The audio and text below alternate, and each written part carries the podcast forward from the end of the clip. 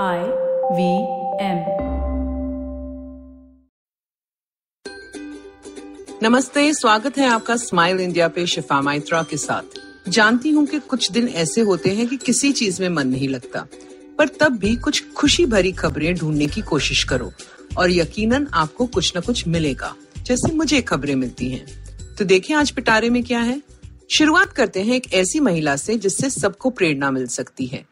इनका नाम है लाक्तियू सिमिली और ये मेघालय की रहने वाली हैं। विदेशों में पाया जाता है कि लोग किसी भी उम्र में पढ़ाई करने लग जाते हैं, पर हमारे यहाँ तो घर गृहस्थी में उलझे लोग वहीं अटक जाते हैं। पर लाक्तोई ने ऐसा नहीं किया और हाल ही में बारहवीं पास की अच्छे नंबरों में, पचास साल की उम्र में। जी हाँ वो माँ है, दादी हैं और छात्रा हैं। पिछला पूरा साल उन्होंने यूनिफॉर्म पहन के स्कूल में बिताया जहाँ के बाकी बच्चे उनसे सालों छोटे थे। जब लाक्तुई चौदह साल की थी तो उन्होंने पढ़ाई छोड़ दी क्योंकि उन्हें गणित से डर लगता था।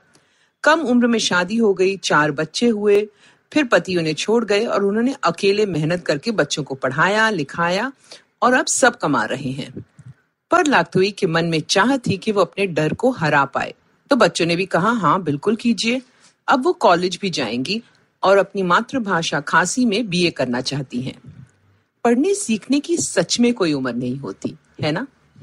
अब ये किस्सा सुनो बेंगलुरु से। यहाँ क्राइस्ट चर्च विश्वविद्यालय में अंग्रेज़ी पढ़ाते हैं शाजू वर्गीज उन्हें आविष्कारों और नई चीज़ों में हमेशा से दिलचस्पी रही है। एक दिन वो कुछ स्टूडेंट्स के साथ कैंपस में टहल रहे थे तो देखा कि नारियल के पेड़ से पत्ते गिरे हुए हैं। वो जानते थे कि हर पेड़ से साल में लगभग छह सात बड़े पत्ते गिरते हैं। लोग ले जाकर इससे कुछ इलाकों में घरों की मरम्मत करते हैं। या फिर जला देते हैं। तभी कॉलेज में शाजू ने कुछ छात्रों के साथ टीम बनाई और इन फालतू पत्तों से कुछ बनाने का सोचा। दो साल तक काम करते रहे, प्रमाण लगाया और फिर पर्यावरण के लिए उपयुक्त स्ट्रॉ बनाए। इसे बनाने में किसी भी केमिकल का इस्तेमाल नहीं हुआ और पाया गया कि छह महीने तक इन्हें रखा जा सकता है। सरकार को जाँच के लिए भेजा और पेटेंट मिल गया। वहीं बेंगलुरु के कुछ पाँच सितारा होटलों ने उसे खरीदना शुरू किया और सन बर्ड स्ट्रॉज नामक कंपनी का जन्म हुआ।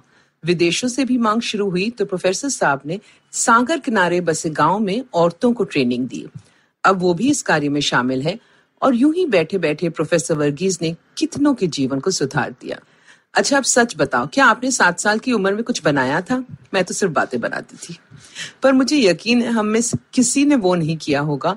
जो सात साल की अग्रता तिवारी कर रही हैं।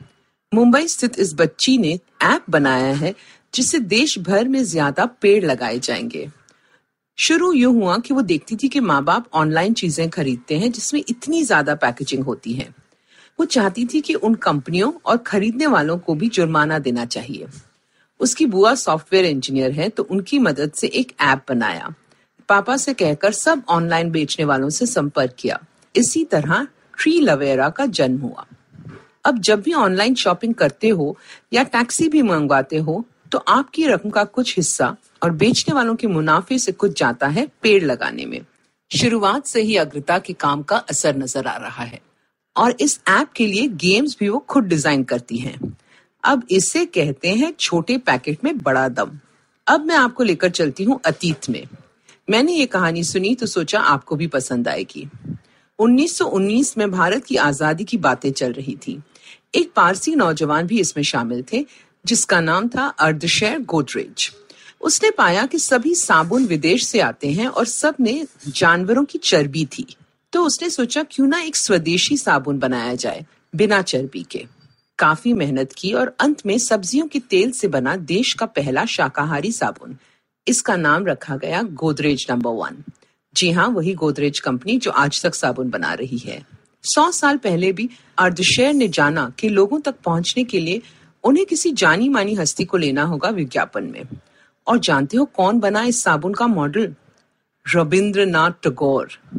जी हाँ उन्हें ये साबुन पसंद आया और उन्होंने जब लोगों से कहा कि मैं रोज इससे नहाता हूँ तो साबुन की टिक्कियाँ घर घर में लाई गई। इससे कहते हैं दूर की सोच। वैसे आप भी आजकल के माहौल में देश के लिए कुछ कर सकते हो, घर बैठे।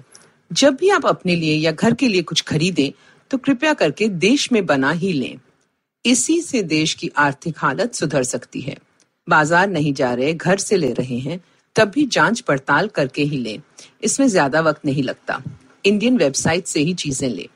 और जो ब्रांड्स हमारे बड़े आज तक इस्तेमाल करते आ रहे हैं, उन पर भी नज़र डालें। नहीं, आपको कोई पुराने जमाने का नहीं कहेगा, अगर आप देसी कंपनी से सामान लें। चलो, अब मैं चली, जल्द मिलेंगे। अगर आपको ये पॉडकास्ट पसंद आया तो और दिलचस्प पॉडकास्ट सुनना न भूलें आईवीएम नेटवर्क पे। आप हमें सुन सकते हैं आई आईवीएम पॉडकास्ट ऐप पे या ivmpodcast.com पे। आप हमें सोशल मीडिया पे भी फॉलो कर सकते हैं।